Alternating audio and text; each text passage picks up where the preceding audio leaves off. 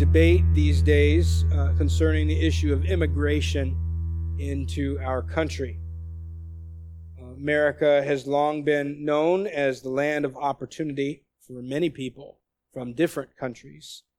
They've come to America to seek a better life for themselves, for their families. Maybe you have uh, uh, ancestors that uh, immigrated to the United States at some point, and uh, from 1892 to 1954, more than 12 million people uh, sailed through New York Harbor seeking a better life, seeking a new start in the promised land of America.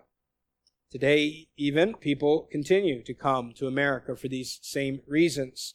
Because no matter how bad it is in the United States, no matter how bad it gets here, there are people who still believe and convinced that it is better than where they presently are.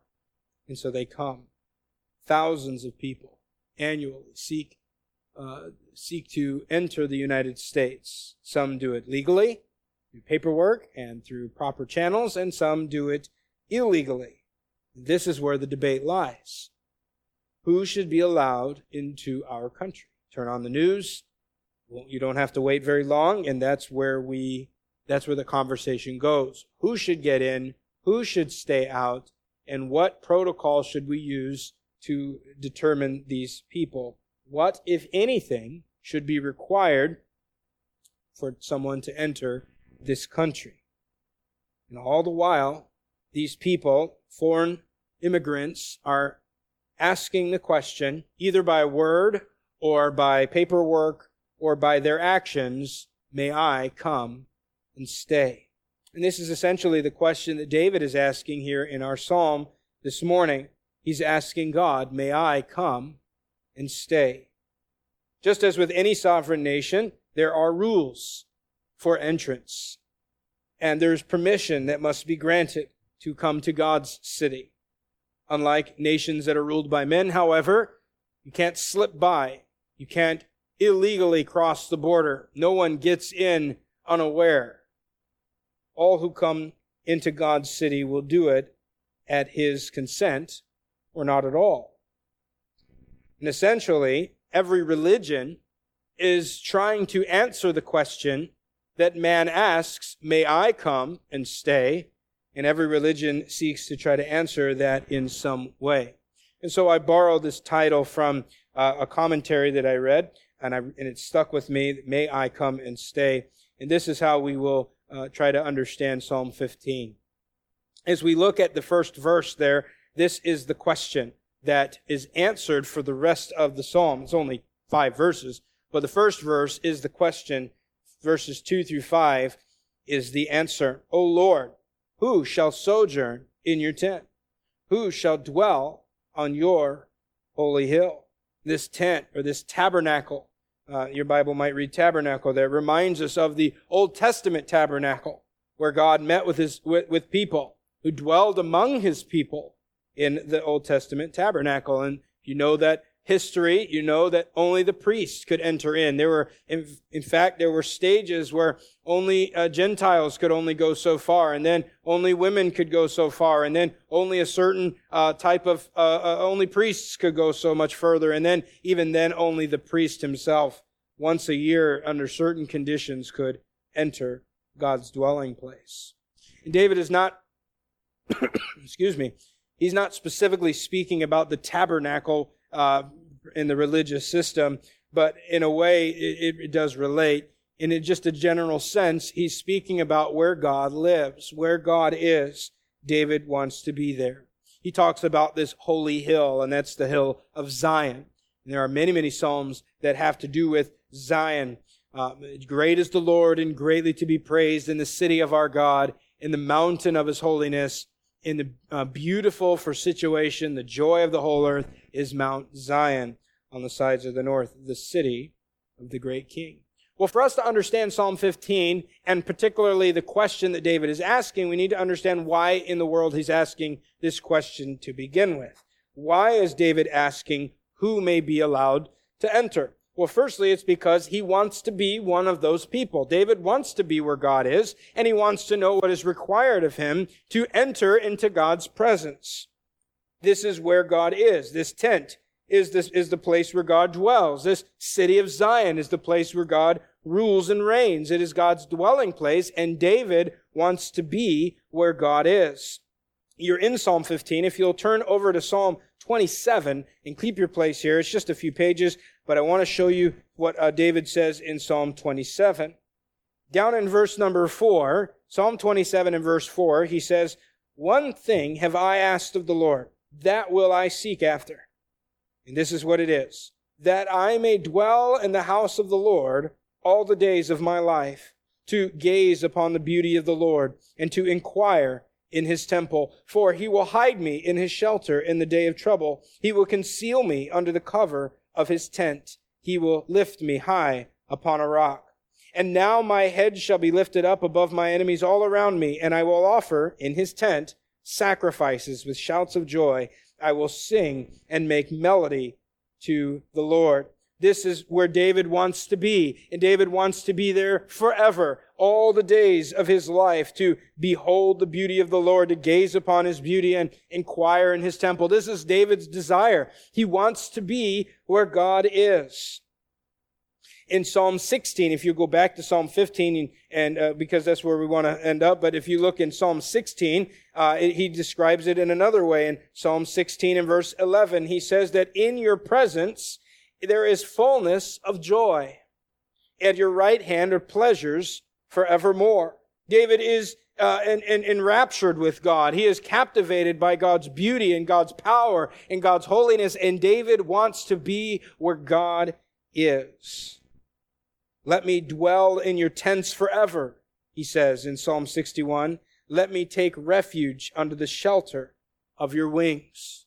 He echoes the psalmist's words in Psalm 42 uh, as the deer pants for the water, so my soul longs for you, O God. My soul thirsts for God, for the living God. When can I go and, and dwell with God or meet with God? This is David's cry as well. David wants to be where God is because where God is, there is fullness of joy. Where God is, there are pleasures forevermore. Where God is, there is safety. There is refuge. There is a hiding place. But also, David asks the question because God has requirements. The question is not whether or not David wants to go. The question is whether or not David will be allowed to go. Can he go? He's asking, may I go or can I go? And because that God has requirements. If you'll turn to Isaiah 33. Now leave your place in Psalm 15 because we want definitely to, to, to come back to here, but I want to lay some groundwork to understand why David is even asking this very question. This morning, Donnie read uh, Psalm 24, and Psalm 24 is very similar to Psalm 15. And where we are going now, Isaiah 33 and verse 14 is also very similar to these two Psalms, uh, particularly our Psalm 15. The issue again is not whether David wants to be there. It's can he be there because of what we hear in, in Isaiah 33. It reads like a psalm, and I'm going to start in verse number 14. It says, The sinners in Zion are afraid. Trembling has seized the godless. Who among us can dwell with the consuming fire? Who among us can dwell with everlasting burnings? Here's a question. Then there's an answer. He who walks righteously and speaks uprightly, who despises the gain of oppressions, who shakes his hands lest they hold a bribe, who stops his ears from hearing of bloodshed and shuts his eyes from looking on evil, and it goes on. But I want you to notice there that sinners are not welcome. Sinners cannot stand because it says there is consuming fire there. They can't live there because fire is used as judgment. And our God is a consuming fire. And, and we can't stand before God if we're sinners because it, we can't stand. That's what the psalmist said in Psalm 1 6. Uh, sinners, the wicked will not stand in the day of judgment or sinners in the congregation of the righteous. And to dwell in God's tent is to dwell with this consuming fire and everlasting burnings. Psalm 5 4, David says, You are not a God who delights in wickedness. Evil may not dwell with you. And so the question must be asked, do I qualify to dwell with God? Because if I'm evil, I don't qualify. If I am wicked, if I am a sinner, I cannot go.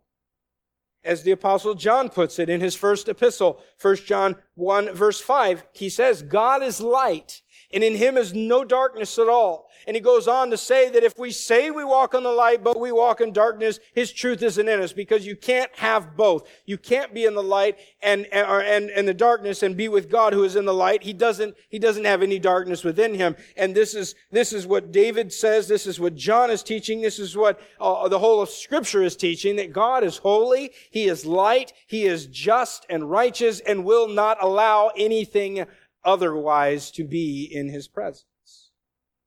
John Calvin described as this way those only have access to God who are his genuine servants and who live a holy life. So the question is who may be God's guest in his city? Who may enjoy his hospitality in his tent? And then we're back in Psalm 15 and we begin in verse number two and we read the answers.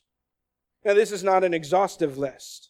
This is not answering every requirement that is necessary to dwell with God, but it is sufficient to describe essentially a righteous person, a holy person, or a man, a person of integrity. These are the people that please God. These are the people whom God will allow into his city, into his tent to dwell with him and live with him forevermore. It describes some of the qualities of the citizens of God's city Zion. So we read this in regards to holiness and everything that David is going to say in verses 2 down to verse number 5 is in regards to holiness. And I've borrowed the uh, some just helpful categories from a couple of different uh, men to just because I, I wouldn't have I couldn't have made it sound any better, and so I'm using uh, some from uh, from both from Christopher Ash and Derek Kidner to to to help you and and me to understand these in different groups, and so we'll see them. Uh, as we as we work through them, you can see them in the bulletin there. But we're describing a holy man and looking at the qualities of this person's holiness. And we see in verse number two, he has a holy character. A holy character. Look at verse two. He who walks blamelessly and does what is right and speaks truth in his heart. There are three things that are going on there. Three things. The first thing is that he walks blamelessly, and this first one kind of covers the other two. This is his whole lifestyle. Everything about his life is blameless. Everything about his life is beyond uh, re- reproach. Everything is is is, is all, all above the board. He is in, he has is a man of integrity.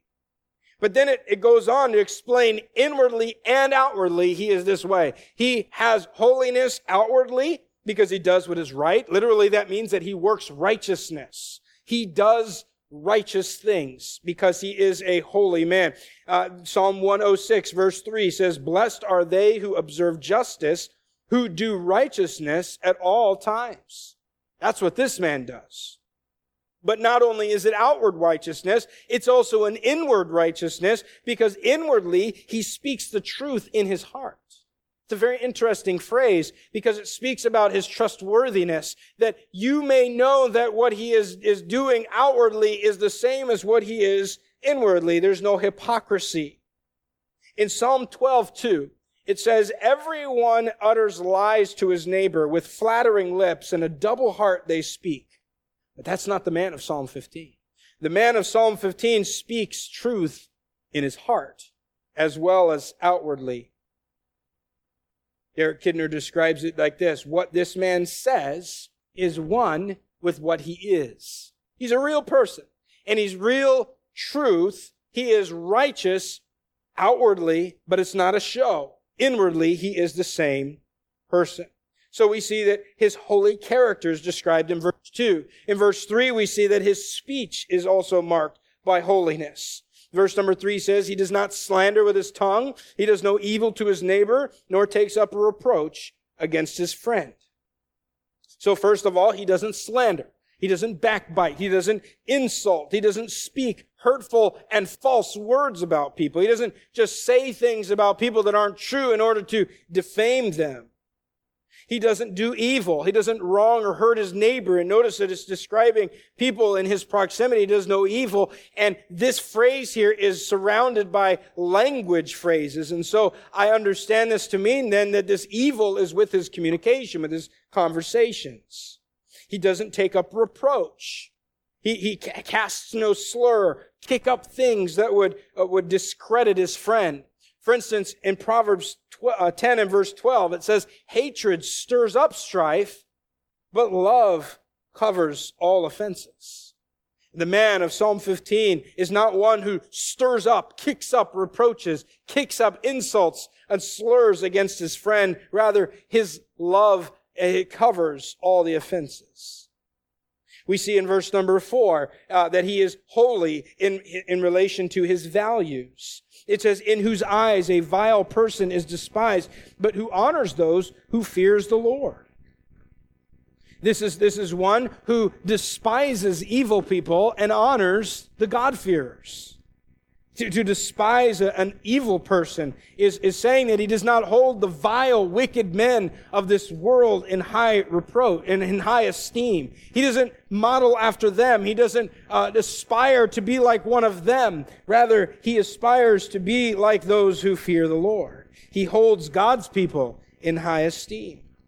If you think about what Paul says in Romans 1 and verse 32 as he begins to describe how man has, has uh, veered further and further and further away from God, uh, towards the end of the chapter, Paul writes this, that the wicked know God's righteous decree, that those who practice such things deserve to die, but it goes on to say, yet that they not only do them, but give approval to those who practice them.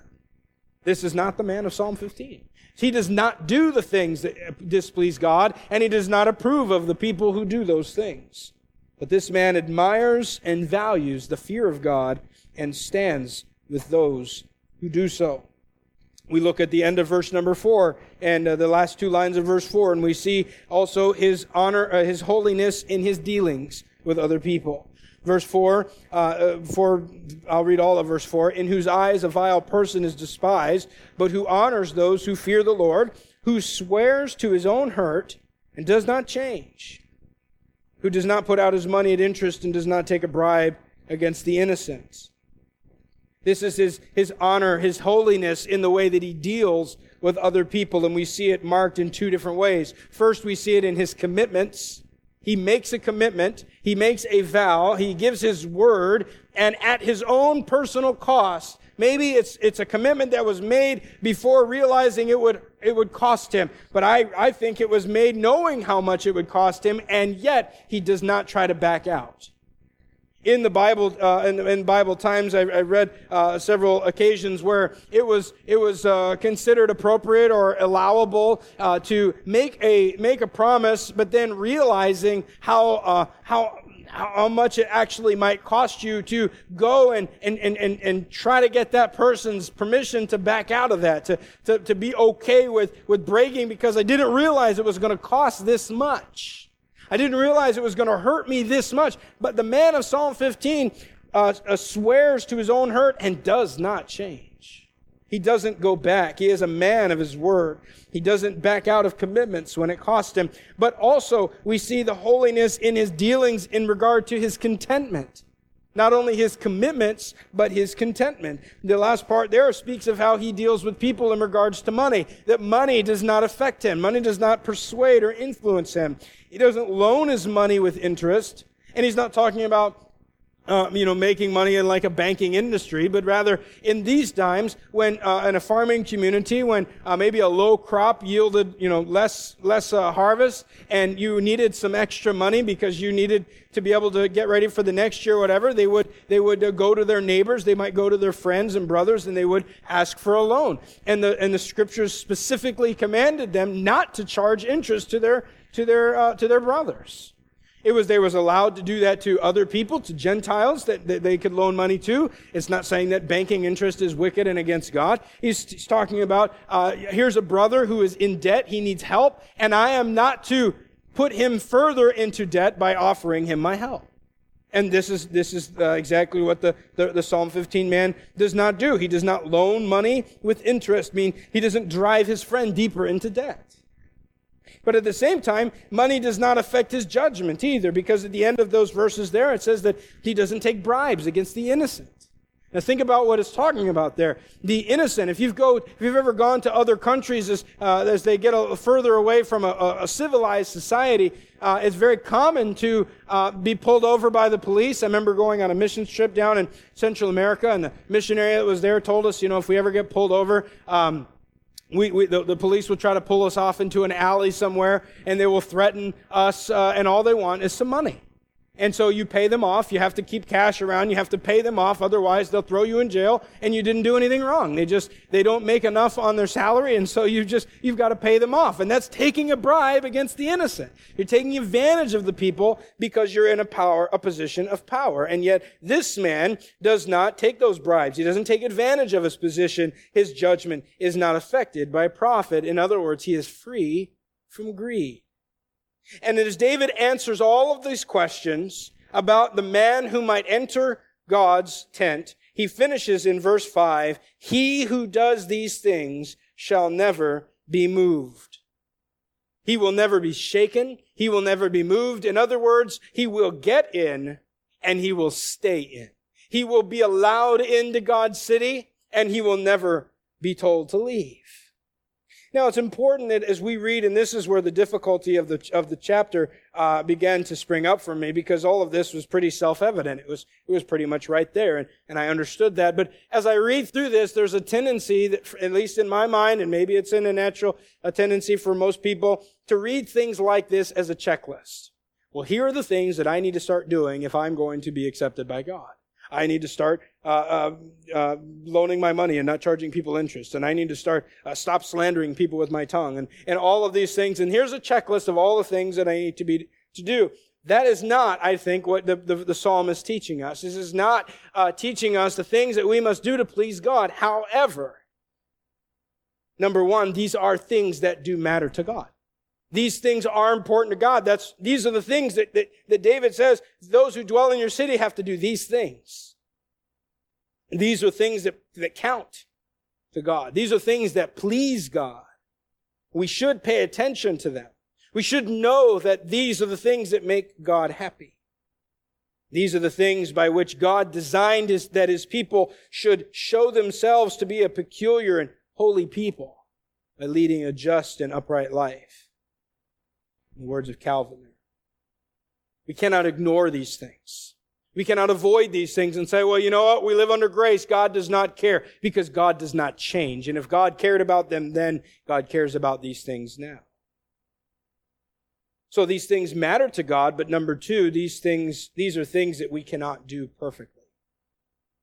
You can deceive yourself and say, oh, I, I do these things. I try, well, at least I try very hard to do these things.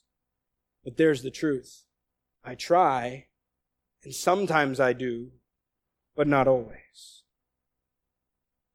Now, when we read the Psalms, they're not built in such a way that the chronology of the Psalms are dependent on one another. So Psalm 14 does not uh, lead us in specifically to Psalm 15. But if you'll turn back to Psalm 15, and I want to show you some truth that we find coincidentally in Psalm 14. In Psalm 14, the, the, the, the song is lamenting the corruption of the people who hate God. And it starts off in a very familiar way and one that we would kind of expect it to be. The fool says in his heart, there's no God. So it makes me feel like we're going to talk about the fool. I'm safe. He's not talking about me. I believe in God. Therefore, this one's not about me. They are corrupt. They do abominable deeds. There is none who does good. The Lord looks down from heaven on the children of man to see if there are any who understand, who seek after God. They've all turned aside. Together they have become corrupt. There is none who does good. Not even one. And to further uh, sink myself into this in this predicament the apostle paul takes these verses when he writes in romans 3.10 as it is written none is righteous no not one. No one understands no one seeks for god. All have turned aside. Together they have become worthless. No one does good not even one. This idea of sin is, is both universal and perpetual. The people in the first century that Paul wrote to dealt with sin. The people of the, of the, of the biblical times, in the Old Testament times, dealt with this sin. All are unrighteous. No one seeks God. No one does good, not even one. So while I thought I may have been off the hook because I'm not the fool, I'm not off the hook because I am part of the no one does good. So number two, we, we cannot do these things perfectly, but what I think the point of this is, is to remind us that number three, Jesus Christ did and does all of this and more perfectly on our behalf. He is the one who entered the tent for us on our behalf. Listen to the words uh, of Hebrews 9. Hebrews 9 in verse 11 says, But when Christ appeared as a high priest of the good things that have come, then through the greater and more perfect tent, not made with hands, that is, not of this creation, he entered once for all into the holy places, not by means of the blood of goats and calves, but by means of his own blood, thus securing an eternal redemption. He goes on later in verse 24 to say, For Christ has entered not into holy places made with hands, which are copies of the true things, but into heaven itself, now to appear in the presence of God on our behalf. I'm not the man of Psalm 15. I would like to be the man of Psalm 15, but I cannot do these things. I was born disqualified, and so were you. All of us were. But Jesus qualifies. Jesus has perfectly done these things for me for those who believe. He made atonement for us. He is the one who makes us blameless in verse number two. John writes in 1 John 4:10, "In this is love, not that we have loved God, but that he loved us and sent his son to be propitiation for our sins." That word propitiation is that atoning sacrifice for our sin. Jesus is the way that we come to the Father. And if you know John 14, 6, Jesus said, I am the way, the truth, and the life. No man comes unto the Father but by me. But Paul writes in Ephesians as well, Ephesians 2:18, through him, through Jesus, we both have access in one spirit to the Father. So then you are no longer strangers and aliens. We're not immigrants anymore we are fellow citizens with the saints and members of the household of God. This is what Christ has done. Because none of us qualify. We read this and we long to be this type of a person, but that's only because of the work that Christ has already done in us. But when I realize that with the longing, it's because I recognize I don't do it. I fail. But Jesus didn't fail. And so in answer to my question, may I come and stay? Jesus answers, Yes, come through me. You may come to the Father through me. The writer of Hebrews again ex- declares, Since we have confidence to enter the holy places by the blood of Jesus, by the new and living way that he opened for us through the curtain, that is, through his flesh, and since we have a great priest over the house of God, let us draw near with a true heart in full assurance of faith with our hearts sprinkled clean from an evil conscience and our bodies washed with pure water. So when we sing this psalm, when we pray this psalm, well, Israel didn't claim to have these qualities. None of the none of the Israelites, David didn't. None of the Israelites who would have sung this would have claimed to say, "I am this, I am this person," unless they did it hypocritically, pharisaical. But when we sing this song, we don't see these qualities in ourselves. We see them perfectly in Christ. And therefore we cling to Him. We desire that by the work of His Spirit within us, we may bear these qualities. We may begin to develop these characteristics in our own lives and enter into the presence of God and enjoy Him forever. We sang the song about the wondrous mystery. And in that song, there's a line, My righteousness is Jesus. He is my righteousness. It's not mine. Uh, I think we sang it not in me. I'm sorry, not that, not the same song. But we, it's not about me. It's about Him. and I read this, and, and as one, one writer says, we don't read this and think that, oh, I qualify. We also don't read this and think, well, it doesn't matter. We read this, first of all, in despair and say, I can't be this. And then we read it in gratefulness because someone was this and wants to do it on my behalf for me. And then we read it in Christ, longing and desiring, God, make this happen in my life. Make me a person holy. Make me one of integrity. Make me one who is holy in conversation and holy in what I value and holy in how I deal with my friends and my neighbors and the people all around me. God, make me this type of person. I long to be this type of person because it pleases you. Because I want to dwell with you. I want to live with you forever, as David says. And so we read this psalm with the same longing that David has. God, I want to be with you. We look through we look at Christ and recognize I can be I can enter and never leave because of what Jesus did for me.